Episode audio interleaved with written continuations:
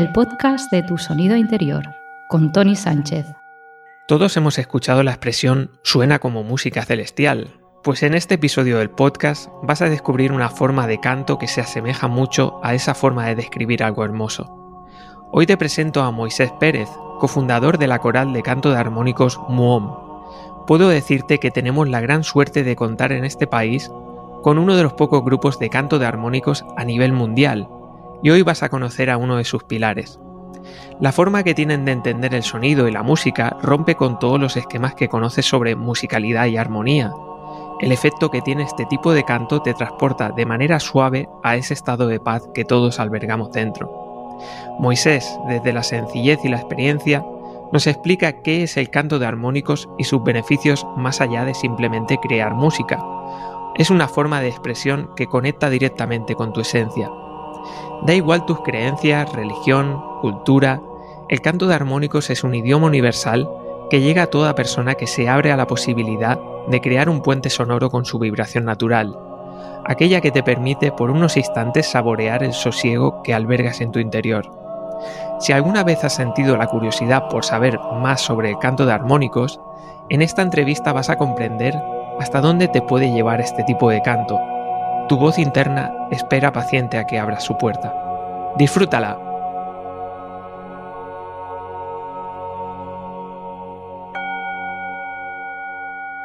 Pues bienvenido Moisés, eh, es un placer tenerte aquí en tu sonido interior. La verdad es que, bueno, es un honor tenerte porque, bueno, eres cofundador de uno de los eh, grupos de canto armónico o canto difónico únicos en España y me atrevo a decir a nivel mundial, porque no sois muchos, la verdad. Mm. Y realmente para la gente que, no sepáis lo que es el canto armónico y, bueno, sobre todo los grupos de, canto armónico, Muom es eh, como si fuera eh, un grupo muy importante, como si fuera Metallica o si fuera Queen dentro de todo este sector, porque bueno, realmente es un grupo único. Así que muchas gracias por, tu tiempo y bueno, vamos a tener una, charla muy interesante. Encantado, Tony. Eh, sí, hombre, sin pretenderlo nos hemos convertido en una especie de referencia dentro de este micro universo de, los cantos dramáticos. Sí, bueno, es para que se haga un poco la gente la idea, por si no os conoce, de, bueno, de la importancia también de, todos los años que lleváis de experiencia. Pero bueno, antes de meternos en canto armónico, en canto difónico, en hablar de MOM, que hablaremos más adelante, a mí siempre me interesa saber de dónde viene la persona, de que te conozcamos un poquito mejor. Y bueno, mi pregunta es ¿qué, base musical tienes? ¿Qué, ¿De niño qué escuchabas? ¿Qué, ¿Qué, has estudiado? Bueno, un poquito de dónde vienes. Muy bien. Bueno, yo estuve en el conservatorio, único que solo hasta grado medio, y hice guitarra clásica, hice un poquito de canto también clásico, pero muy poco, ya te digo, hasta grado medio. Y luego, pues bueno, eh, la vida te lleva a otros lugares, hice una carrera, eh, en fin, biología. Y bueno, pues me desligué de la música y luego con el tiempo quise volver, ¿no? Eh, hubo un momento que conecté otra vez con el canto y con explorando la voz y con amigos. esto cuando vivía en Manresa. Eh, había algún amigo que había venido de Mongolia y había hecho una clase allí con algún... Entonces fue como un compartir inicialmente y me picó, me picó muchísimo y empecé a, a, cantar. Yo, yo, llevaba, llevaba, tiempo escuchando música, digamos que a mí me gusta mucho la música de world music, música étnica en general. Y bueno, pues esto me fue como una llamada muy importante a, intentar bueno, explorar mi voz a, un nivel que no había explorado nunca. O sea, no habías estudiado canto ni... O sea, supongo que sí, ¿no? Sí, hice, ya te digo, hice canto clásico, hice hasta grado medio. Eh, y entonces tenía algunos conocimientos de canto sí que tenía, pero no, no era mi... no me estaba dedicando ni era mi formación. Mm. Imagino que, el descubrir el canto difónico, el canto armónico, fue un antes y un después. Y antes de avanzar en, todo esto, me gustaría eh, explicar lo que es el canto armónico. Así que si nos haces un poco para que de aquí adelante sepamos lo que es el canto armónico, porque nos vamos a referir mucho. Sí, sí, sí. Pues eh, Mira, a mí me gusta además cantarlo, llamarlo canto de armónicos, ¿no? porque en realidad estamos eh, cantando los armónicos de la voz. Es decir, lo que está ocurriendo es que una, una sola persona emite dos sonidos a la vez. Esto es, el, básicamente, pues a veces se llama difónico también, porque o sea, difonía de la voz. Y eh, es lo que se está haciendo es un filtro de la voz para eh, amplificar uno de los armónicos que ya están contenidos en la voz de manera natural, que es el timbre de nuestra voz, eh, o los formantes de la voz, para destacarlo y, y luego, cuando ya, cuando ya sabes, jugar con, con diferentes armónicos para crear melodías, y para hacer incluso polifonía. Curiosamente, en, la música que he puesto de inicio en el podcast, eh, se escuchan cantos armónicos con tambores y, bueno, muy espectacular, para que la gente tenga un poco la idea de lo que es el canto armónico. Claro, claro. Hay que escucharlo. Sí, hay que escucharlo. Ahora porque es que tenemos la voz fría y así en, frío no. Pero bueno, básicamente se escucha pues siempre una nota base y los armónicos como el sonido más aflautado. Exactamente. Después parece pues que se cantan dos personas, pero solo sale de, una fuente de sonido. Entonces es muy curioso. Es muy gracioso porque la primera vez que alguien escucha esto o, cuando alguien viene a un concierto, mira como dónde está la maquinita que está generando ese sonido, o algo, o, qué truco hay. Sí, a mí, en mi caso yo lo utilizo también con, con, eh, con, los cuencos tibetanos y normalmente en los conciertos pues la gente está con los ojos cerrados y, yo empiezo a cantar y después cuando lo, los abren dicen es que había dos personas aquí cantando. digo, no, no, no tengo a nadie aquí escondido, o sea, es, es algo normal. Bueno, volviendo un poquito con esta aclaración, eh, supongo que, que en algún momento descubriste canto armónico. Y ahí descubriste también, aparte de lo bonito que es, una herramienta que va mucho más allá de, de lo que es simplemente cantar, ¿no? Imagino. Sí, es como, yo a veces comento, o sea, cantar realmente es, un, es algo que cantes lo que cantes, te, es como que te reanima, te, bueno, te, puede llevar a, estados muy placenteros, ¿no? Quien canta su mal espanta. Mm. Y lo que pasa con el canto de armónicos es que creo que es como si fuera la gimnasia rítmica o la gimnasia atlética de, muchos estilos de canto. Es decir, eh, requiere una, una propiciación muy fuerte, muy potente de lo que es tu aparato fonador. Requiere que, que, tengas mucha escucha, mucha concentración y todo eso es un proceso que te lleva a tener también más conciencia de lo que está pasando en ti eh, a, otros niveles. Y, y, también tiene una potencia muy importante, ¿no? Eh, estos sonidos, al ser tan agudos, están generando también unos movimientos muy especiales dentro de tu cuerpo. Que, bueno, digamos que de alguna manera, durante una práctica continuada de canto de armónicos, te lleva a, bueno, a como si tuvieras una práctica meditativa muy larga o otras, otras cosas. Sí, sí, realmente es algo muy especial cantar armónicos, porque yo siempre digo que cuando cantas armónicos solo puedes cantar armónicos. y eso parece algo muy obvio, pero muy importante porque te mantiene en el presente. Porque si tú estás pensando en otra cosa, el armónico como que desaparece. También curiosamente en los cuencos pasa, cuando tú estás pensando en otra cosa, el cuenco casi deja de sonar y realmente es una forma de meditar muy, para mí, muy profunda y, muy directa también. Y me llama mucho la atención de, de, he leído tu biografía que, bueno, hiciste algunos viajes a la parte de Mongolia, a Tuba también, a formar. Tuba, he estado, sí, he estado en, la República de Tuba, en Siberia. Está al lado de Mongolia, pero... Y he estado allí tres veces, tres veranos, he estado por allí. Uh, corrígeme si me equivoco, ¿te presentaste a algún concurso o algún...? He presentado a tres, concursos, me he presentado ya. Esto es como, eh, como internacionales, presentarse un concurso de, karate en Japón o... algo así. Algo así. Explícanos un poco tu experiencia allí, porque, ostras, tiene que ser muy interesante. Fui en el 2008, la primera vez, y fui a, a ver, a ver, y a, y a recibir clases pero eh, asistí a, un simposio internacional de Jumi. Claro, flipé, ¿no? Había, pasaban muchos cantantes.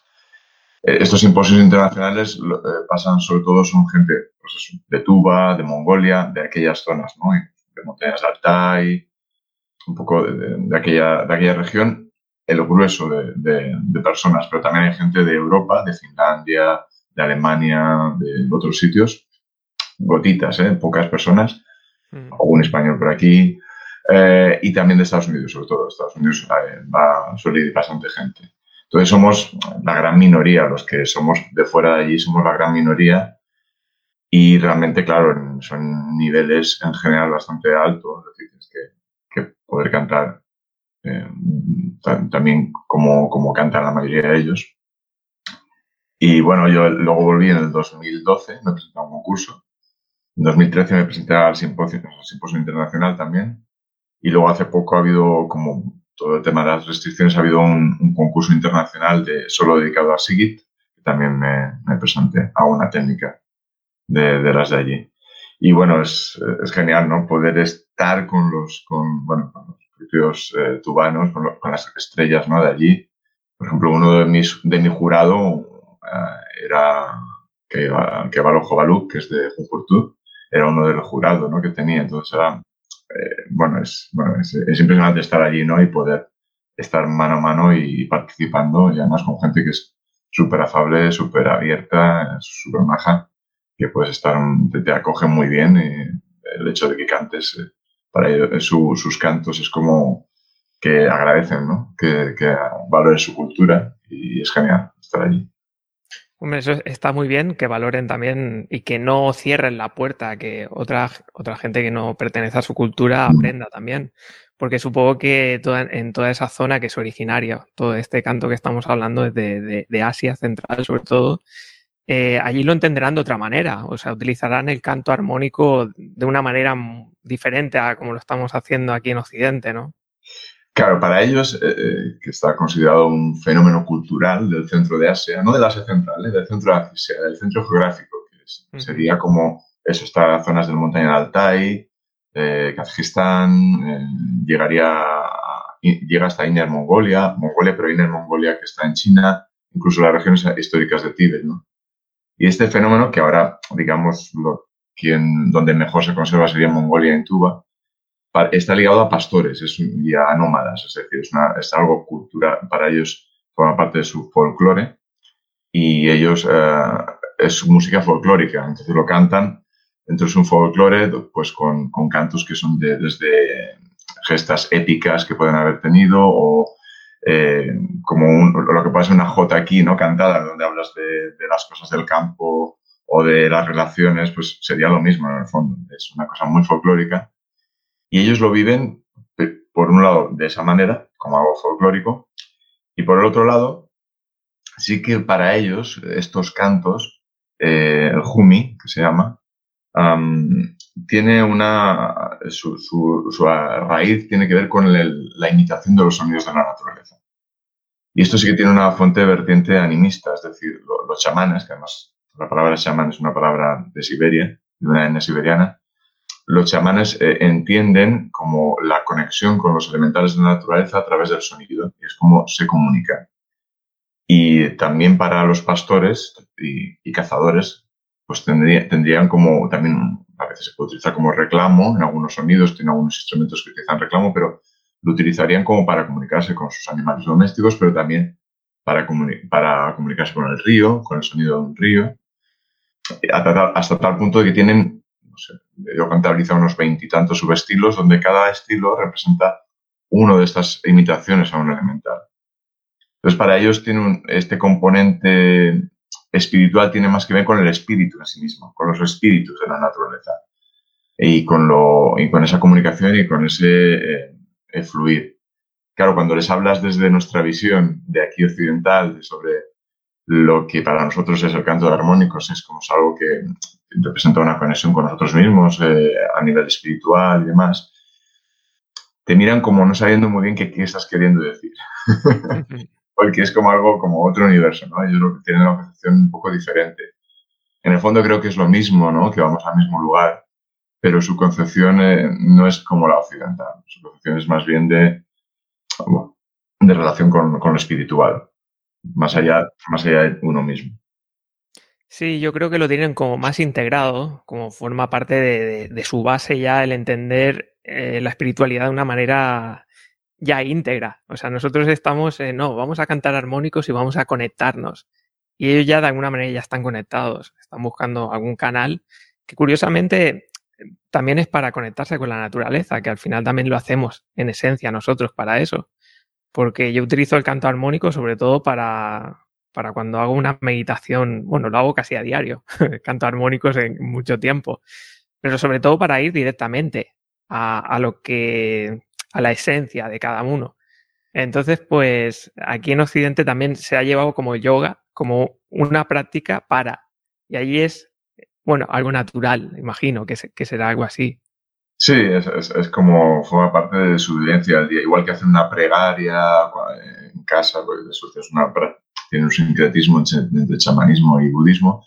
Igual que hacen una pregaria en casa o que van cuando pasan por un collado, dejan una ofrenda para los espíritus, bueno, el cantar también eh, hacia, para los espíritus eh, o, en, esa comunicación eh, es, representa esto, ¿no? También es verdad que hay poca gente que, o sea, son unos cuantos que cantan esto, la mayoría no cantan esto. No, no es, una, es, una, requiere una cierta habilidad que no está, no es, no es común entre la mayoría de las personas. Ya, ya entiendo, claro. Es que no, no es un canto tampoco eh, muy, muy fácil de hacer. no, Tiene su técnica que, que, bueno, que todo el mundo puede aprender. Que de aquí siempre digo que, que, todo el mundo tiene la capacidad de cantar armónicos de una manera u otra y lógicamente también según la práctica que, que tú utilices, pero bueno. Claro, yo, yo distingo entre los cantos de, del centro de Asia, canto de armónicos que es el origen, un poco digamos los, los originales, los que inspiran a los occidentales, eh, porque el canto de armónicos occidental tiene eso, tiene 40 años, no tiene mucho más. Desde los, desde los 70, aunque hay, hay, hay gente que ya hacía cositas antes, pero más o menos desde los 70. Y claro, el canto de armónicos del centro de Asia, eh, como tiene una componente cultural, es muy complicado, porque nosotros esto no lo tenemos integrado, esta componente cultural. Pero el canto de armónicos occidental yo creo que está mm, al alcance de casi cualquier persona que realmente tenga la, la intención de aprenderlo. ¿Y qué le podríamos decir a alguien que, que bueno, le está llamando la, la, atención o la curiosidad de que estamos hablando de canto armónico? Eh, ¿Qué efectos tiene el canto armónico cuando lo practicas? ¿Qué, qué beneficios, quizá, no? Sí, Justamente ahora estoy preparando, estoy preparando, un, artículo, un artículo, estoy escribiendo últimamente artículos en nuestro blog. Sí, por cierto, felicidades por los artículos que estás escribiendo. Después haremos referencia a uno, sobre todo, que me encanta. Vale porque estás desmontando un montón de mitos y yo me alegro que cada vez desmontemos más mitos. perdona, es que me he acordado. ¿eh? Sí, sí. Pues esto ya, ya, hemos hecho uno, pero estoy haciendo otro de beneficio de canto armónicos y bueno, eso. Pero bueno, digamos que sería... Hay dos aspectos aquí fundamentales. Uno que es el, el hecho de que estamos uh, generando frecuencias muy altas dentro de nosotros mismos, en nuestros resonadores, sobre todo craneales, son frecuencias que a veces ni siquiera una soprano puede conseguir aceptar esas de algunos armónicos tan altos. Y yo entiendo que de alguna manera estas frecuencias están incidiendo, esta es mi visión, quizá como desde una visión biológica, están incidiendo sobre algunas eh, glándulas endocrinas, perdón por el sonido, por algunas glándulas eh, endocrinas, hipotálamo, hipófisis, uh, glándula pineal, está diciendo a nivel vibratorio, a nivel como si fuera un masajito ¿no? que hacemos ahí. Eh, porque además es bastante, eh, la intensidad de, esto, de, este pico de armónicos cuando se destaca es bastante potente. Cuando se destaca bien, cuando estoy haciendo una buena técnica. Y entonces creo que está influyendo en una, digamos, una regulación de algún tipo a nivel hormonal, en, en estas hormonas de la felicidad que podríamos decir dopamina, eh, endorfinas, eh, serotonina, bueno, que hay algunas que se producen en el intestino, pero estaría como haciendo una regulación hormonal. Creo que puede ir parte de los tiros por aquí. Otro de los tiros que apuntaba un investigador que nos, hizo un estudio con nosotros y con otra gente, que él creía que había un cambio en los biorritmos. Eh, había un cambio significativo. Claro, esto no quiere decir que otras técnicas no puedan, otras terapias, otras prácticas no puedan hacerlo, simplemente que era significativo en este caso. Sí, sí. Eh, bueno, al final yo, yo, siempre digo que cada uno conecta con, con lo que tiene que conectar. Eh, aquí no hay un camino único. No. lógicamente, pues todas tienen sus ventajas y sus desventajas. Y creo que el tema del sonido en general, tanto el canto armónico como los cuencos, como algo que esté relacionado con la vibración y el sonido, eh, para mí es un camino bastante directo hacia todo esto que estamos hablando y tiene un efecto vibracional en nosotros a nivel físico que es único realmente. Sí, sí. Pero bueno, aún no podemos comprobar físicamente desde la ciencia todos estos efectos. todo se andará, todo se andará. Nosotros, de hecho, en estamos en, pleno, en plena investigación. Estamos haciendo un estudio con gente que nos está ayudando en esto para nuestros conciertos. Están viendo a hacer mediciones con gente y demás. Y que, bueno, ya veremos, esperemos que salga este estudio. cuando salgan los resultados yo quiero estar ahí, ¿eh? yo quiero saberlo todo, porque bueno, por ahora pues hablamos de sonidos, sí que han habido pequeños estudios.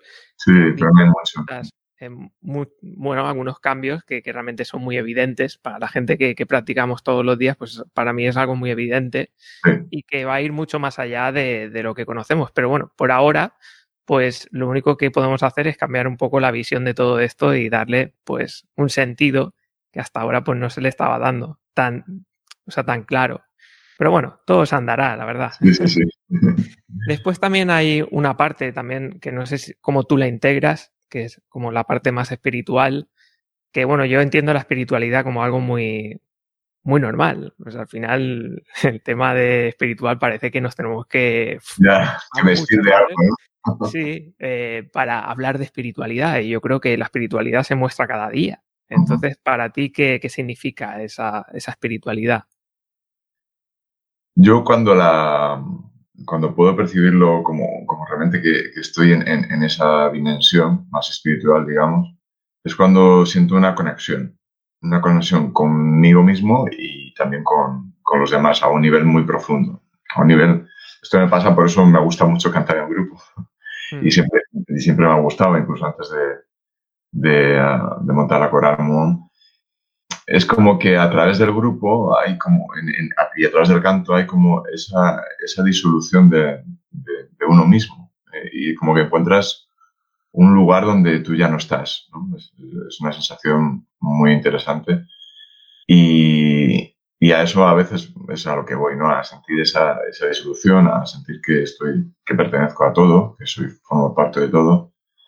Y a veces gracias a los compañeros, gracias al, al cantar juntos, esto como que lo, lo simplifica, me lo hace más fácil, digamos. Hmm. Sí, realmente cuando cantamos armónicos en grupo, todo esto se multiplica y curiosamente tu voz de, de alguna manera se funde con una voz general y realmente es muy bonito porque ya no sabes si estás cantando tú o, estás cantando el de al lado. Se hace una voz común y al final también todo el tema espiritual llevado de manera sana es eso. Es entender que todo forma parte de ti y que tú también formas parte de eso. Entonces yo creo que es una parte, una manera muy bonita de, alcanzar todo eso y entenderlo sin palabras, porque ya directamente ya lo, lo estás sintiendo. Lo vivencias, sí, sí, lo vivencias. Sí y ahí no hay duda, no hay filtro, es simplemente pertenezco a esto y realmente es muy bonito. Bueno, eh, ahora pues vamos a empezar a hablar de, Grupo Muom, porque a mí me interesa mucho también esa parte. Y bueno, ¿cómo, cómo se fraguó el, montar un grupo de, canto armónico? Sí, pues mira, esto fue en 2007. Mira, curiosamente eh, salíamos de un concierto de Néstor Kronburg, no sé si te suena, que es uno de los grandes referentes de canto de armónicos aquí en España. Tenemos un concierto en las cuevas de Montserrat, unas cuevas que hay en Montserrat muy chulas. Mm. Y, eh, salimos de un concierto y entonces me presentaron a, Silvan, que es una de las eh, integrantes del grupo, y nos presentó un amigo común, Joel Olivé, que es también musicoterapeuta. Mira, que los dos tenéis como una idea parecida para hacer eh, alguna cosa con armónicos, más coral y tal. Y, y fue conocernos y enseguida decir, sí, sí, tenemos que hacer algo. Y Silvan también conoció a, a Joaquín en otro evento. Y entonces, a partir de ahí, como que nos juntamos varios y dijimos, tenemos que hacer aquí algo. Hubo un año como de, durante 2007, como probando, ver qué podíamos hacer. Y hubo un momento en que Silva, Joaquín y yo, que somos digamos, los fundadores, definimos muy bien hacia dónde queríamos caminar y empezamos a caminar. Y es cuando se funda Muon. Y tuvimos una gran influencia en ese momento de David Hikes, que es uno de los grandes gurús, eh, de los primeros que, el que creó la primera coral de canto de armónicos, de hecho, de Harmonic Choir. y uno de los grandes a nivel de canto armónicos occidentales. Y nos influyó mucho inicialmente y a partir de ahí empezamos la, andadura. Eh, han pasado muchas personas por el grupo, empezamos primero siendo cuatro, un cuarteto, y bueno, hemos llegado a ser nueve personas. Y, bueno, hemos ido rodando durante todos estos años. Eh, con David Hikes eh, estuviste, ¿no? sí, yo he hecho una formación David Hikes en Francia. Sí, sí. Ah, bueno, ya será mayor, ¿no? La verdad es que sí. Bueno, está, está jubilado, digamos, entre comillas, y sigue impartiendo sus formaciones. Pero sí, sí, ya es, ya es bastante grandecito. Y bueno, una típica pregunta que seguro que te han hecho mil veces, el significado de la palabra muom. Sí. Es que es irremediable que te lo. Sí, que la gente sepa que, de dónde viene. Si, alguien quiere ampliar información, tengo un artículo también. Sí, yo animo que después de ver la entrevista os paséis por la, por la web de muon.net. El blog. Tiene un blog, eh, hay un blog muy interesante sobre todo esto, pero bueno. Sí, no, es un poquito. Eh, mira, mu eh, son dos partículas, mu y om. Om, pues prácticamente yo creo que casi todo el mundo conoce esta, este palabra sánscrita, ¿no? Eh, donde se utilizan los mantras, pero bueno, digamos que es una palabra que tiene un significado propio y es como el sonido, en los Vedas creo que sale como el sonido generador de todas las cosas, el sonido que genera todas las formas que conocemos, el primer sonido. Y digamos que sería como lo equivalente a la Biblia eh, cuando en el Génesis se habla de que y se hicieron las cosas el verbo, ¿no? El verbo el que es el que hace las cosas. Y luego Mu viene, de, viene del budismo zen, digamos. es una palabra que se utiliza para dar respuesta a los maestros zen. Lo utilizaban para dar respuesta, lo utilizan para dar respuesta a los kwans que no tienen respuesta. Y es como, es, significaba cuidar como indefinición, algo que no tiene forma. Y entonces digamos que es esto, juntamos las dos partículas, entonces es de lo que, de la indefinición, del vacío, de la, de la vacuidad, surge el primer sonido creador de todas las cosas. Desde el mu ¿Y qué, qué objetivo buscaba? hay gente que piensa que es porque cantamos así.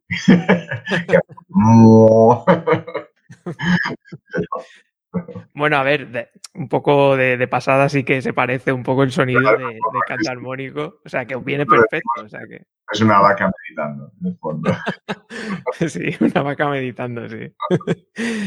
Eh, cuando formasteis el grupo, ¿qué, objetivo teníais? Eh, ¿Lo tuvisteis más, me refiero a más musical o a más eh, para música para meditar? ¿Qué objetivo buscabais con esta música? La verdad es que al principio fue mucho de, muchas ganas de explorar todas las capacidades y las posibilidades que, había de juntar eh, todo, varias personas haciendo armónicos y, explorar qué pasaba con esto, ¿no? Eh, explorarlo a nivel musical, a nivel de sensaciones, del gusto que nos producía realmente hacerlo eh, y, y la conexión que teníamos tan fuerte. Y bueno, luego poco a poco, cuando vimos que había un gran camino que podíamos recorrer, pues empezamos a, digamos, a, intentar darle forma. Hemos muchas veces hemos trabajado en base a improvisaciones, es decir, a conexión pura, es decir, nos ponemos, vamos a ver qué sale. Y de hecho, nuestro primer disco es pura improvisación, que esto es más complicado a veces de hacer. Éramos cuatro, quizá era más fácil, pero éramos cuatro. Y, pero muchas veces trabajamos sobre improvisaciones y luego cogemos aquellas partes que nos parecen más interesantes y las desarrollamos y las vamos puliendo.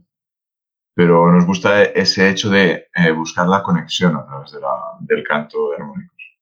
Mm.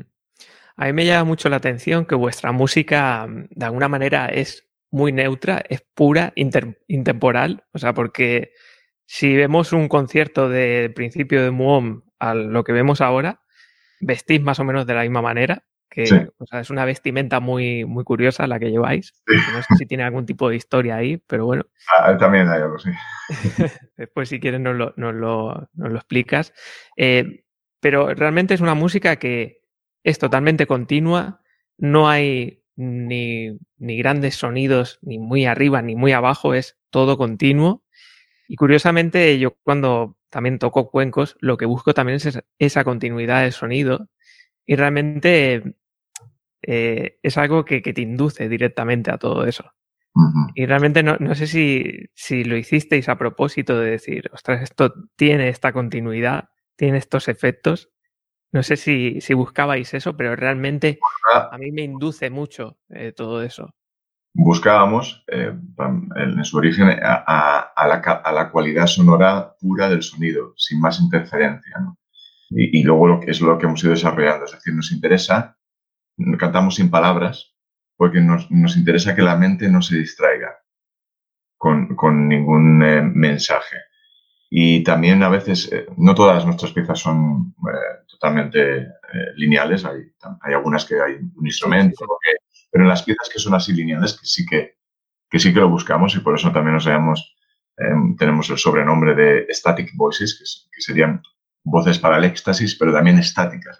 Jugamos en este doble juego con esta estaticidad de, estar estático, porque ahí, ahí consigues romper a la mente, si, si, te dejas llevar. O sea, consigues parar algún patrón y empezar a conectar con algo que para nosotros es fundamental, que son las, eh, las relaciones armónicas y las relaciones geométricas de los armónicos, que, digamos que repercuten directamente sobre, sobre el cuerpo um, por un efecto de resonancia. Y entonces es un poco, buscamos esta vía de aquietar, de, tranquilizar, de apaciguar para entrar a otra dimensión desde otro lugar. Hmm. Para mí me parece muy importante toda esa parte de, continuidad, porque ahora se han puesto de moda muchos conciertos de que se tocan muchos instrumentos, eh, corto, a lo mejor toco un tambor, después toco una guitarra y es... Yo cuando voy a conciertos así me, distraigo, porque no sé lo que me va a venir ahora, ¿sabes? Entonces, cuando yo escucho algún concierto vuestro, es, sé que más o menos van a haber ondulaciones, pero puedo estar tranquilo de, va a ser como dejarme llevar, ¿sabes? Y a mí eso me, me, gusta mucho y yo creo que también la gente de manera inconsciente también lo busca en vuestros conciertos. Toda esa tranquilidad de, wow, me va a llevar como volando, ¿sabes? esto, esto me pasaba con, a mí me pasó siendo oyente con, con Luis Paniagua, porque tiene, tiene un poco esta línea en, el minimalismo de, la ejecución. Y claro, con Luis Paniagua o entrabas, sí, o, entras o no entras, ¿no? Cuando con su música. Era un poco parecido con como pasa con la nuestra. Es decir, si te quedas a un nivel de, qué, pasará o qué, con qué se puede distraer la mente, te puede llegar a aburrirte en algún momento, incluso. Pero si puedes entrar a conectar con lo que está sucediendo, que además va a otros niveles, aquí es cuando tienes una vivencia muy potente y, es lo que le, yo creo que le pasa a la mayoría de la gente que viene a nuestros conciertos y, y repite, ¿no? porque siente que algo está ocurriendo a otro nivel. Y, de hecho tenemos muchos testimonios de, del concierto de transformaciones, ¿no? de movidas que están pasando a nivel emocional o a otros niveles que ocurren durante el concierto. Sí, es curioso porque vuestro público es muy, muy variopinto. Realmente se acerca a vuestros conciertos gente de todo tipo y a mí eso me encanta también. Eh, por eso también me, me interesaba hablar mucho contigo porque tenéis un concepto de música y también de, de alguna manera, eh, hablar, bueno, hablar, de alguna manera llegar al, al, tema espiritual de manera muy neutra, muy limpia, muy, como muy transparente. Y a mí eso, eso me gusta mucho. mira, hubo un cambio de color en la vestimenta por esto, te explico. Nuestra idea es que sea que las, eh, el tener una vivencia a través de la música, de, este tipo de música, tener una vivencia especial, espiritual o, o, de incluso que te lleva a un estado alterado de conciencia, no tiene que estar restringida a un grupo de gente que practica según que prácticas de un tipo o está interesada en otra cosa, sino que sea para todo el mundo, que todo el mundo pueda llegar a tener esta experiencia, sea tanto a nivel de edad, seas grande, seas pequeño, o de condición cultural o de condición religiosa, de lo que sea. Entonces, en parte, mira, por eso no hay palabras también, para no condicionar el mensaje y para que realmente llegue a todas las personas posibles que puedan tener una experiencia vivencial, que en el fondo es una experiencia vivencial propia, interna. Es decir, lo que al fin y al cabo lo que vamos buscando es que las personas que escuchan puedan conectarse con alguna parte de ellas mismas. Una parte que es común a todos, ¿no? Pero que se puedan conectar ahí. Mm realmente yo creo que ese es el camino a, seguir. Para mí el que, el que más conecta con todo el mundo, porque parece que en este sector tienes que ser de una determinada manera para acceder. Claro. Creo que, tenemos que hacer todo lo contrario, abrir las puertas y hacer puertas más grandes también para que entre todo el mundo, porque seguramente en vuestros conciertos pues habrá llegado gente que decir, ostras, ¿y esto qué es? de, que le lleva a alguien, mira, vente, que te, invito a un concierto, entra, ¿de qué narices va esto? ¿Qué narices es? muy, muy bonito a veces ah, que, ves a, algunas personas del público cuando estás cantando, de reacciones de alguien que entra así con los brazos cruzados, como diciendo, de qué va y luego pues acaba a lo mejor emocionado o muy abierto, ¿no? Muy, o sea que ahí, ahí se recoge, ¿no? Se recoge lo que, se está, lo que estamos haciendo, lo que estamos creando. Sí, eh, es curioso porque también en mis conciertos pasa eso. Eh, de hecho, bueno, no quiero decir nombres, pero alguien que tú también conoces le pasó algo parecido. Eh, sí, seguramente nos escuchará, sabrá quién es bueno, personas pues que vienen cerradas o que vienen atraídos por su pareja, por su primo, por su lo que sea, eh, y llegan allí y decir, ¿esto qué es? Pero después conectan de manera natural porque al final lo que tenemos dentro todos es lo mismo. Entonces, pues hay ciertas, ciertos inputs que, reaccionamos a todo eso. Y a mí también me gusta mucho el concepto que tenéis de, que la gente participe en vuestros conciertos, porque es algo participativo y eso también hace que tú entres más. Y a mí esta parte también ¿Nos puedes explicar un poco cómo son vuestros conciertos? Sí, lamentablemente durante los últimos meses no, no estamos pudiendo hacer esto por, todas las circunstancias que tenemos, pero sí, eh, em, abrimos una línea hace dos, dos, años y pico por ahí, o tres, de concierto participativo. Ya lo hacíamos de alguna manera, al final nuestros conciertos o invitábamos a, a, cantar algo, pero iniciamos una línea donde hacíamos, eh, la mitad del concierto era a, guiando al público para hacer diferentes cantos y poder, bueno, poderse justamente meter en, en, esta, en esta experiencia que nosotros tenemos, es que cantando colectivamente con cosas muy sencillas a nivel vocálico y muy conectado se puede tener una evidencia muy real. Entonces lo que pretendíamos era que una parte del concierto es para disolver patrones, para entrar en un estado más tranquilo y otra parte era para vivirlo tú experiencialmente, lo que significa cantar, estar cantando con otras personas. Hay gente que, que sí que ha cantado en coros y tiene esa experiencia, pero hay gente que no ha cantado nunca con mucha más, mucha gente, a lo mejor 100 personas, que muchas veces somos una iglesia o más. Pues claro, esto es una vivencia muy fuerte cuando lo, lo, haces en un sitio acústico, que reverbera tu voz con la de los otros. Eh, a la gente le gustaba mucho, al público. Mm. También la, la, elección del sitio yo creo que lo cuidáis mucho, ¿no? Para el tema de sonoro, para el tema, bueno, de alguna manera también energético, de alguna manera, casi siempre cantáis en iglesias, en cuevas, o en sitios que, tienen algo especial siempre, ¿no? Sí, sí, sí. Buscamos sobre todo la acústica. Eh, esto es como la gran meta, ¿no? Buscar la acústica que favorezca lo que estamos haciendo. Porque no cualquier iglesia es válida, ni cualquier lugar es válido a nivel acústico muchas veces, a veces, aunque no sea el idóneo, también lo hacemos, independientemente. ¿no? Pero claro, el, cuando hay una acústica adecuada para nosotros, que ya tenemos ciertos patrones que sabemos que nos funcionan más, eh, hace que se amplifique todo el efecto em, que, que, estamos generando con los armónicos y con nuestras voces. Buscamos un efecto envolvente para las personas para que penetren realmente sus sonidos, cosa que a lo mejor en tu caso eh, podría ser más fácil si tienes a alguien que estás cerca de él y, y, o una o pocas personas, pero nosotros como, como es mucho público, necesitamos amplificar y no, si puede ser de manera natural, eh, el sonido para que llegue a todos. Mm.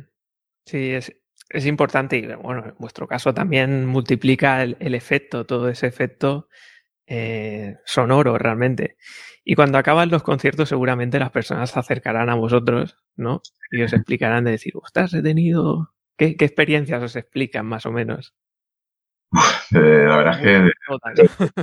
De, todo. Sí, hay gente que acaba llorando, hay gente que acaba conectando con algo que le pasó no sé cuándo, o con un familiar, o, o que acaba teniendo alguna experiencia de que se transporta a una época de no sé cuándo hay una variedad de, experiencias que tiene que ver mucho eh, con, la persona, porque es curioso que nosotros cuando cantamos, eh, a lo mejor alguna pieza pensamos, uy, esta pieza no hemos estado todo conectados, no hemos estado súper bien o lo que sea, pero es nuestra percepción. Luego la percepción del público es diferente. Resulta que en esa pieza ha tenido no sé qué historia que le ha llevado a ver algo. Entonces, todo esto finalmente acaba siendo muy subjetivo, pero lo que sí que es verdad es que no deja indiferente. Eso sí que hemos comprobado, no deja indiferente a, casi nadie. Incluso aunque, pueda haber alguien que se aburra. Bueno, yo creo que la gente que se aburra es porque está allí eh, de forma mental también. Eh, eso pasa en, casi todos los conciertos de este estilo. A mí también, por ejemplo, me dicen, es que solo tocas cuencos. Sí, eh, realmente ese es el propósito. Eh, pero cuando te conectas de corazón, eh, el tiempo se te pasa enseguida. O sea, al final conectas con eso y es, wow, algo pasa ahí dentro. Sí, sí, sí. Eso, eso es realmente lo interesante. Y no sé si vosotros también lo vivís de la misma manera, pero creo que el, el, canto armónico es una conexión tan profunda que yo a veces me siento simplemente facilitador de, de sonido. Mm. No sale de mí. Esa sensación de, no sé de dónde está saliendo esto, pero de mí como persona, como Tony Sánchez, no, no está saliendo esa voz. Supongo que tendréis ese efecto también vosotros, ¿no? Esta es un poquito la, la, entre comillas, la meta, ¿no? Es decir, llegar a este punto que, que pasa, pero a veces, no, no pasa todo el rato, va como a veces va pasando. Y de hecho, eh, también mola que, que pase en más, entre más varios del grupo pasa a la vez, pues todavía más interesante, ¿no? De hecho, creo que suceden cosas. Pero sí, es, un poco la meta es esta de llegar a un momento en que no sepas muy bien quién está emitiendo esa voz, ¿no? Que, que ya es canal realmente, el canal físico de la voz y, y, y, a otros niveles donde sientas que la voz está saliendo, pero tú no estás intercediendo mucho. Y de hecho, incluso a veces en los conciertos nosotros provocamos esto eh, haciendo improvisaciones dentro del concierto. O sea, hay temas que los tenemos, muchos temas están cerrados y muy pactados y, y estructurados incluso con, con, nuestras partituras, pero hay momentos de algunos temas o, o tema o, o, incluso improvisaciones que decimos ahora no, ahora en esta parte hay que dejarse llevar y, y sentirlo y, realmente conectarse con uno y con los demás. Yo creo que, que el tema de, de, de, juntarse así en grupo, cantar, yo le veo un potencial terapéutico muy, muy importante. Así yo es. no sé si, si, dentro del grupo, creo que hay algún musicoterapeuta, ¿no? Que, que utiliza música, pero eh, yo a veces he organizado eh, círculos de sonido y, y, realmente es muy bonito, sobre todo porque yo, yo os conocí, no, no sé si lo recuerdas, yo fui a un, a un taller vuestro, a un, a un fin de semana sí. y realmente el ejercicio que más me gustó fue cuando pusisteis en círculo todo el grupo. Círculo de voz. Y, y, nos vamos turnando y nos ponemos en medio de, de, de, círculo y todo el mundo canta a tu alrededor. Sí, o sea, sí, realmente sí. esa experiencia para mí fue increíble. Porque sí, la había vivido alguna vez, pero con esa intensidad parecía como si fuera un mar que, que me iba moviendo y estaba en medio de una marea y era wow. Y, y sentir realmente, bueno, sientes una limpieza, una, una, una conexión realmente única. Y no sé qué, qué piensas tú para utilizarlo así a nivel terapéutico, entre comillas. No para curar nada, sino simplemente para esa conexión. Yo creo que es, es muy potente y es una cosa a seguir desarrollando y a seguir explorando. Nosotros ahora estamos, de hecho tenemos un grupo cada mes de esto, solo de círculos de sonido. Y, y, es algo que sí, que efectivamente siempre lo ponemos en juego, tanto en los retiros como en los, en los, en los talleres o en los cursos. Es muy potente lo que se ocurre aquí. Tiene que haber una pequeña preparación inicial para que las personas entiendan en qué parámetros nos vamos a mover con este círculo de voz, eh, precisamente para evitar que lo mental entre en juego. Esta es una de las claves. eh, porque eh, lo, ideal sería que hubiera una conexión profunda.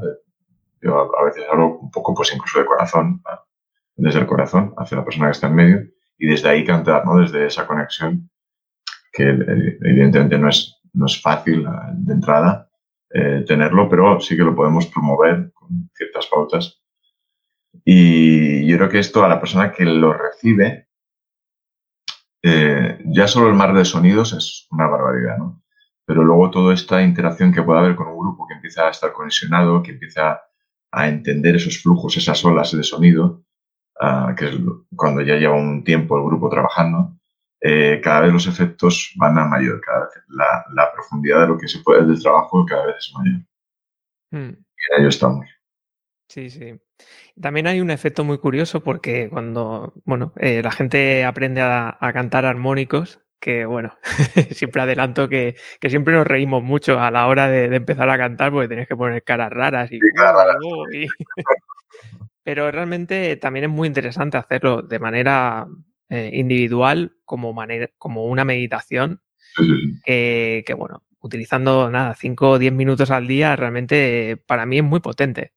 Sí, para mí a veces yo lo, lo recomiendo como un, incluso que tengas cualquier otra práctica eh, terapéutica o, espiritual, casi como una, un, preparativo, es decir, como haz un poquito de esto y luego cualquier otra práctica te será mucho más fácil, mucho más rápida poder entrar en cualquier, eh, porque realmente eh, el canto es muy poderoso, es una herramienta que tenemos muy, muy poderosa.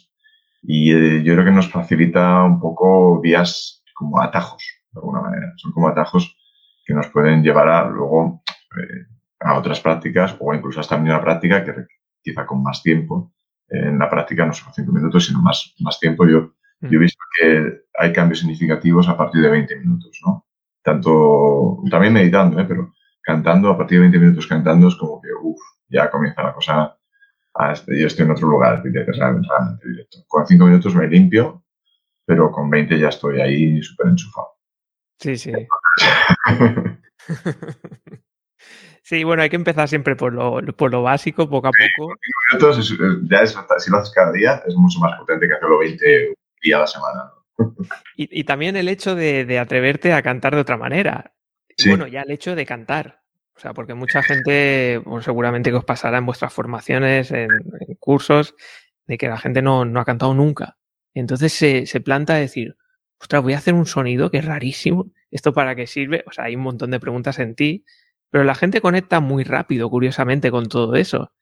Y después te dice, quiero saber más de, de, canto armónico, de, no sé, me parece muy, muy, muy interesante. Yo, creo que es la gran magia, ¿no? Que, entre comillas, tiene el canto de armónicos, que como te obliga a tener eh, una percepción extra de lo que está ocurriendo en tu aparato sonador y una mayor concentración, mayor escucha, porque tienes que escuchar tus armónicos cuando los produces para ver si estás haciendo, si estás haciendo. Todo este, esto te lleva a un, foco, a una concentración muy potente, que son los estadios previos a cualquier estado meditativo y demás. Entonces, eso ya en sí mismo te está llevando a lugares que a lo mejor no, habías entrado.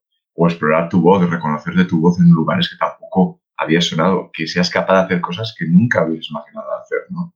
Entonces, todo esto realmente es una transformación eh, personal. Yo creo que lo que a nosotros eh, también nos ha llevado ahí, ¿no? De alguna manera, eh, si hemos entrado en este camino y nos hemos seguido metiendo, es porque es una transformación lo que te lleva a una transformación personal muy potente. Mm.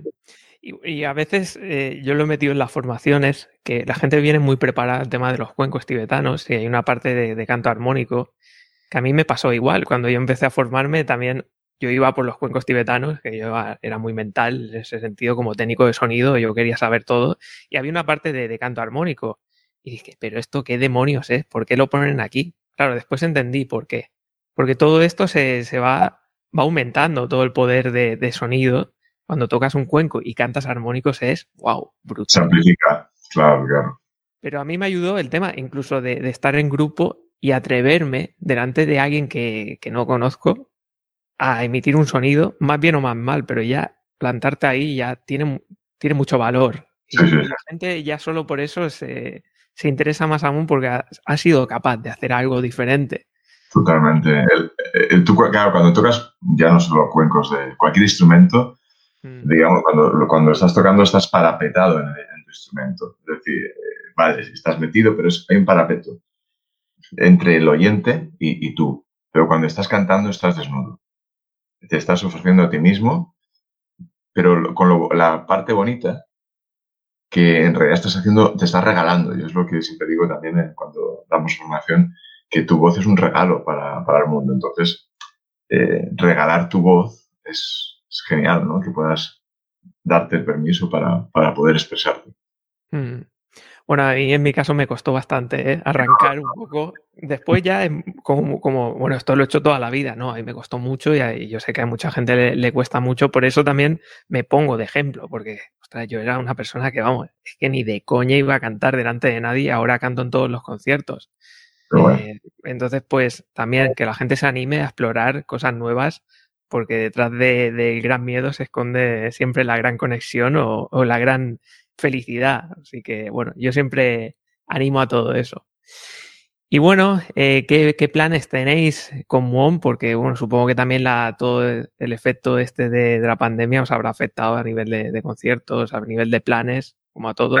conciertos nos ha medio afectado, es decir, nos ha afectado a nivel de festivales sobre todo, porque ha habido cancelaciones de festivales y demás. En nuestros propios conciertos que, que son producidos que hacemos el último domingo de cada mes en Barcelona, pues han, continuado casi todos. Eh, y, pero, sin embargo, esto nos ha llevado a, hemos tenido en realidad, hemos estado más activos durante todo este tiempo. Entre otras cosas, primero porque ahora estamos, eh, hemos estado preparando un disco que estamos ahora grabando, un nuevo disco. O sea que está, eh, ha sido un proceso también para llevarnos a, a parir este nuevo disco, que tiene, que tendrá ciertas diferencias con respecto a, otros. Formará parte de, un, de, una serie de discos de, sobre los elementos, Elementalia, y será sobre el, elemento tierra este disco. Entonces, bueno, nos ha llevado a explorar mucho las capacidades sonoras de la voz, también con, ciertos instrumentos que, que, vamos a poner. Y bueno, está súper interesante. Y además también hemos aprovechado este periodo, sobre todo en la, la época de confinamiento y después, para hacer un plan estratégico y, con la idea de, salir fuera de España, intentar tener una proyección internacional, que bueno, que estamos en ello todavía. Lo conseguiréis, seguro. no, porque tenéis una imagen muy, muy buena. Realmente eh, tenéis mucho potencial aún que, que no habéis explotado, seguro. ¿eh? Eso lo digo yo porque pues lo siento así, ¿sabes? Yo siempre os he visto como un grupo con muchísimo potencial de, hacer lo que queráis. Sí, sentimos que, hay ya, los propios cantos de armónicos y toda las, eh, la polifonía que podemos generar con esto, todavía sentimos que hay mucho por explorar. Y sí, nos gustaría, sobre todo, esto que te comentaba antes, de acercar esta música a una gran cantidad de público, eh, que, que, no, que no nos restringamos a los públicos habituales y eso, y como expandirla. sería nuestra idea es expandirlo, por aquí como, por fuera. Yo a las personas que, no hayan ido a un concierto vuestro lo recomiendo. Tengo que decir y tengo que confesar que yo nunca he ido a ningún concierto vuestro ninguna iglesia. tuve el privilegio de, en el curso que, que estuvimos, en el retiro, escucharos en una sala relativamente pequeña y, o sea, aluciné. O sea, fue como una experiencia de, eh, estoy haciendo la transición, me están visitando ángeles y me están llevando de la mano. fue algo muy potente, te lo, digo, te lo digo sinceramente, no soy de halago fácil, pero realmente fue impresionante lo que se sintió. El privilegio de tenerlo en pequeño formato. sí, sí, por eso digo que, bueno, yo es como si lo hubiese vivido triple. Y, bueno, también animo a toda la gente que, que, también vaya a vuestras formaciones porque son espectaculares que parece como que aquí juntáis cuatro amigos y cantáis. No, no, detrás de todo eso hay partituras, hay tonos, hay notas. Yo me acuerdo que cuando fui a vuestra formación, yo venía ya con un poco de experiencia y me encontré allí a super cracks de, de músicos de, de mm. bueno, un montón en esos dos días. O sea que, bueno, sí, la verdad. interés también que lo todos, todos, llevamos con formación musical y hay algunos de grupos realmente son verdaderos cracks, como Silvan, que es un violinista barroca, eh, Germán que canta en, Germán y, Nerea que cantan en el coro de Pagado de la Música, eh, y otro pianista, es decir, musicoterapeuta, David, es decir, hay un bagaje importante y la música ya no la, la, vamos mm, puliendo, es decir, que, que, nos interesa mucho que musicalmente, estéticamente también sea algo eh, bien trabajado, mm, aparte de la conexión que hablábamos y de que y de, encontrar ese punto donde las voces fluyen, lo estético también lo trabajamos mucho. Mm. Que por cierto, se nos ha quedado en el tintero el tema de la ropa. ¿Por qué vestís así? Bien, bueno, se ocurrió que como Mu era Zen, pues para la parte de abajo es una jacama, que se utiliza en Aikido y en otras artes marciales de Japón. Entonces, bueno, pues parte Mu sería esta. y el Om, que antes era como más vistoso, más naranja y tal, era como de la India, pues era como Muon, juntar estas dos partes en el vestido. Ahora luego nos hemos puesto un poquito más sobrios con este azul para, para precisamente no recordar a ninguna secta de ningún tipo. y, que, y que, que pues, esta vocación de que sea para todos los públicos. Quizá acabamos volviendo a cambiar de vestuario porque esto está a la orden del día. Mm. Bueno, a mí me, gusta mucho, la verdad, esa, esa, estética que tenéis, porque, bueno, como he dicho al principio, es como atemporal. O sea, se puede ver un concierto y se verá dentro de 50 años de la misma manera. Y eso yo creo que está muy bien. También buscábamos esta cosa de, de indefinición en cuanto a, a, situarnos nosotros como cantantes, eh, que, donde, que, no, que no distraigamos y que no somos el foco, sino que nosotros somos simplemente los que canalizamos y, generamos estos sonidos, pero nosotros no somos lo importante. Entonces, como una, una disolución de nuestro yo, casi sería un poco el vestido. Sí, la disolución de nuestro ego. Ahí está, ahí está el tema. Bueno, ya por último, también eh, decir que yo cuando fui a vuestra formación no solo me encontré a músicos súper top, sino que también me encontré a nivel humano gente muy, muy cercana, muy, no sé, muy abierta a enseñar y eso también yo lo agradecí mucho personalmente. Así que, bueno, por mi parte, la verdad que agradecimiento. Así que nada, Moisés, eh, también, eh, bueno, lo hemos dicho antes, que se pase por tu blog porque es... un artículo sobre todo que a mí me encanta, el tema de los mitos de los 432 hercios. Ahí... Alguien dice algo que yo pienso también, o sea, para la gente que no sepa lo que estamos hablando, el tema de, hay un mito de, la afinación a 440 hercios o 432, que hay una historia que no sé muy bien de dónde ha salido, que los nazis lo cambiaron para, eh, de alguna manera, vigilarnos mentalmente y cambiar nuestra manera. Bueno, hay un lío ahí increíble. Y por fin alguien ha escrito algo que decir, pero ¿qué estáis diciendo? O sea, es que no tienen nada que ver. Así que os animo a que vayáis por el blog de Muom. Sí, es un artículo es decir, de, qué tiempo de un poco a, investigar todo lo que se escribe sobre esto en, en la red y a, y a, desmontarlo punto por punto, eh, porque para mí es inconsistente en todos los aspectos. Y en este artículo, que es bastante extenso, tienes que tomar las ganas de mm. realmente saber sobre esto. Eh, voy pasando por todo lo, que, lo que yo asumo que es algo que no sé por qué se, originó. Bueno, sí, sí sé por qué. Eh, hubo unos, unos ciertos personajes hace ya tiempo, de hecho, que propusieron esto, no sé del todo con qué intención, pero bueno, se ha convertido en una moda que tiene un marketing asociado muy fuerte detrás. Y, y a ver que está genial que afines a 432 y te lo pases pipa y todo esto está fenomenal y de hecho, bueno, hay, hay, muchísimas afinaciones y es lo que explico, una de las cosas que explico en el artículo, a lo largo de la historia ha habido muchísimas afinaciones.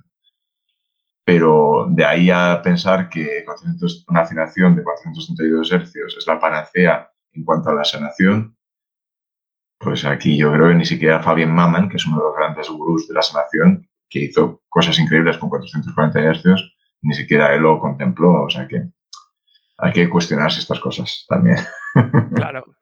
Eh, yo creo que hay que quitar del medio un poco los mitos que nos hemos fabricado todos, porque todos formamos parte de esto, pero cada vez tenemos que ir limpiando más el mensaje para que la gente no se pierda en todas estas historias y que vaya directamente a lo que realmente está sintiendo. Y es lo que estamos hablando en la entrevista, es esto es lo importante, es lo que tú estás sintiendo de corazón. Déjate de hercios, déjate de notas. Es conecto con esto de forma natural y de forma de corazón. Ya está. O sea, hay mucha gente también que viene a comprar un cuenco de cuántos hercios tiene. Si lo hacen a mano, con un martillo. no lo miran. lo que es, sale redondo, sale bien, tiene buen sonido, conecta contigo, ya está, déjate de historias. yo soy muy, muy claro en todo eso, porque al final yo creo que eso es la, parte más importante. Claro, si tú hay un cuenco que realmente vibra con, al final nosotros somos vibraciones andantes, ¿no? Y hay, seguramente hay vibraciones de nuestro cuerpo que están en deficiencia o que, están, que necesitan más input de, ese, de esa frecuencia. Pues a lo mejor hay un cuenco que te da más input de esa frecuencia y ese que es para ti, para otra persona no lo será. no, no, no, no, lo, no le vendrá tan bien o no le será tan, tan útil. Por eso cuando se habla de, no es que este tono es útil para no sé qué, para no sé cuánto. Yo lo siento, pero no. es útil en algún momento, en algún, y quizá a lo mejor en un momento para ti puede serlo, pero al día siguiente no lo es. Eh, yo creo que se ha perdido el, foco, se ha puesto el foco en, en, en, los hercios, en lo que sería en la, la afinación de, pura, de, la frecuencia que te da un, instrumento o, una voz o lo que sea, pero en el fondo lo que realmente lo que genera son las, las distancias interválicas, son las que están generando algún patrón que pueda eh, repercutir en nosotros. Y aquí la gran clave son los armónicos, que son distancias interválicas generadas de manera pura. Es decir, no, no como en la música actual que, bueno, pues que hay unos ciertos desfases. Los armónicos son distancias interválicas puras y por eso se utilizan instrumentos que tienen una gran cantidad de armónicos, ¿no? Porque en sanación, porque está, son los armónicos los que están incidiendo, no el tono del armónico, del, del instrumento. Mm. Sí, sí. Totalmente. Pues en esa línea vamos, así que en eso coincidimos y me alegro cada vez seamos más los que nos fijemos en lo que realmente sentimos y, buscando la calidad, lógicamente, y, y, también teniendo información de todo, pero no dejándonos guiar por ciertos aspectos que no sé muy bien dónde han salido porque me hace gracia que viene gente que ni siquiera sabe de, de técnicamente cómo se hace un cuenco, pero busca unos hercios. es algo que, bueno, en fin, cosas mías que, bueno, me alegro que, cada vez seamos más en todo esto.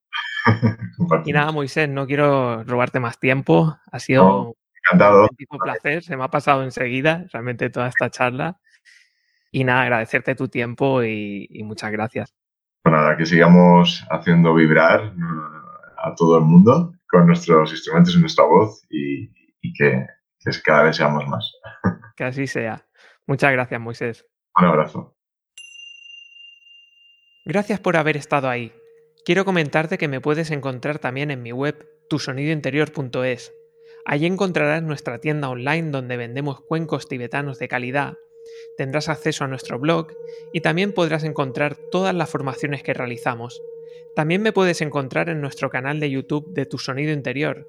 Y si te ha gustado el podcast, también te puedes suscribir a tu plataforma favorita para pertenecer a la comunidad de cuenquistas de Tu Sonido Interior.